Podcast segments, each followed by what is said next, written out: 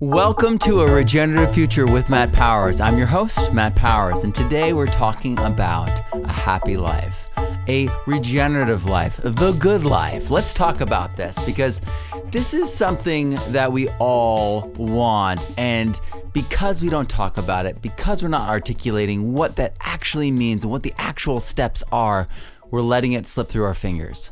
So let's talk about it. Let's figure out the steps. Let's figure out what we actually want. And then let's go after it and make it happen. So let's begin. How to live a good life. To find happiness, meaning, fulfillment. What are the steps, the pieces, the ingredients? Is it like Oprah said, we need $70,000 a year minimum? Or is it a higher goal that forms a life of purpose? How do we obtain this good life? It was not mentioned in schools. My family didn't focus on it. And it's from this place inside of me that I feel this need for change, for something more, for something to radically change, for something to grow. There is a cultural awakening. We are bankrupt, not only of ecological capital, but of social capital. We're running low on care and stewardship and compassion. But there is hope. Wherever there is recognition, confusion, discussion, debate, and dissatisfaction, there is an opportunity for growth and change. Even in the unlikeliest places and persons, we all want a good life. If we have children, we want the peace and assurance that they will be able to live to an old age and not be the last generation and live only to see the rest of the earth's ecologies die as we are currently. If we are under 50, we will live to see the end of all the animals we grew up learning the names of as children the chimpanzees, the rhinos, the cheetahs, the whales, the tigers, the elephants, and so many more. We are realizing there's an abrupt end to this story coming unless we get out of our seats and leave the theater we are realizing we can no longer be passive if we want a good life. That my good life is your good life, that it always has been. We've only been tricked into thinking that this is all a zero sum game by the cultural systems we were born into. We share this air, we breathe it in and out. This water we take in and release with every breath, every step, and every tear. We breathe the oxygen the plants on land and in the ocean release, and they take in what we exhale along with everything fungi exhales and decomposition and oxidation releases. The plants use our exhaled breath to trade with the soil for what they cannot get themselves. We are all in this together, and a good life acknowledges and magnifies this deep, intimate relationship with each other in all of nature. If you dream of a good life, you likely see yourself eating the best food, living in a safe, wonderful home, having wonderful relationships with your community, companion, and family, expressing yourself, building an ethical business of purpose and service, and living in a way that spreads peace, regeneration, and abundance with all that you interact with. All abundance all wealth comes from nature. Natural capital begets all other forms of capital.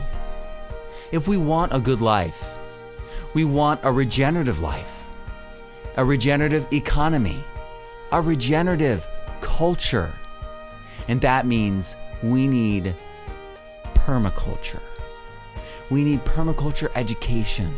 We need the three ethics earth care, people care, and future care, universal and bioregional natural principles, and regenerative methods, frameworks, and design. We can't just hope for a better tomorrow. We have to make the choices today that will form a strong bridge to that specific future. We can't leave it to politicians, protesters, or disasters to spur us on. We must knowingly consciously, and perhaps even publicly make these choices to live ethically, to live abundantly, to be free, to have peace, to know that tomorrow will always be a brighter day. That is waiting for us all. Everyone is entitled to a happy life, a life of richness, of service, of meaning, of health, of abundance. And that doesn't mean we don't have our individual challenges or that my happiness looks like your happiness, but to arrive at this place, we all need to start living regeneratively. It's not just the trash, it's not just the atmosphere, it's not just the pollution, it's not the numbers. It's the entire symphony of life that we are missing out on. The natural world is a mirror into our own. We are it, and we will never escape that fact. It does not matter if technologically a fraction of humanity can survive on a hostile Earth. We will not survive the loss of nature emotionally. We cannot back up humanity using Mars. This is our home, our future, and the hidden half of our own nature. Hospitals are adopting forest bathing. Scientists are discovering antidepressants in the soil and so much more. We belong to nature. She is our mother. Our bodies are born of soil and return to it again to serve again and again and again through all permutations of creation. When we can see the soil as our future, our past, our ancestors, and our grandchildren, we will not only see the truth, but we will also see ourselves because we are also made up of them as well humus, humility, to be human. It is who we are in our greatest challenge to see past our pleasure, our pain, our confusion, distraction, and fear, to rise, to believe, to know that we are regenerative forces, that a good life awaits us all just beyond that thin veil that our culture has dropped over our eyes. It is time, it is time, it is past time to lift that veil and to see the world and our future plain for the first time, to reveal for the first time what we have in front of us. We don't have much time. The next decade will decide everything. Are you ready? to see for yourself what a good life is, to feel, to taste it, to see it happen in front of you, we don't have to wait for tomorrow. We can start today with how we eat, how we compost, how we plant, how we grow, how we shop, how we build, how we interact with each other, how we observe, how we design, and who we share with, care with, and teach along the way. A good life is waiting, but we need to seize it before it slips over the horizon beyond our reach. We are in this together, intertwined. Our fates are fused. As with all nature, we are one thing, not many. The loss of one is a loss of a part of everyone and everything.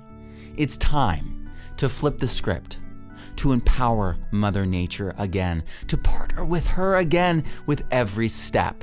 A good life is waiting, the best food, abundant health, true wealth, amazing relationships, a future to look forward to, and peace instead of anxiety and fear. We don't have to live in a scarcity model. Our economies and cultures are only social agreements that have always changed.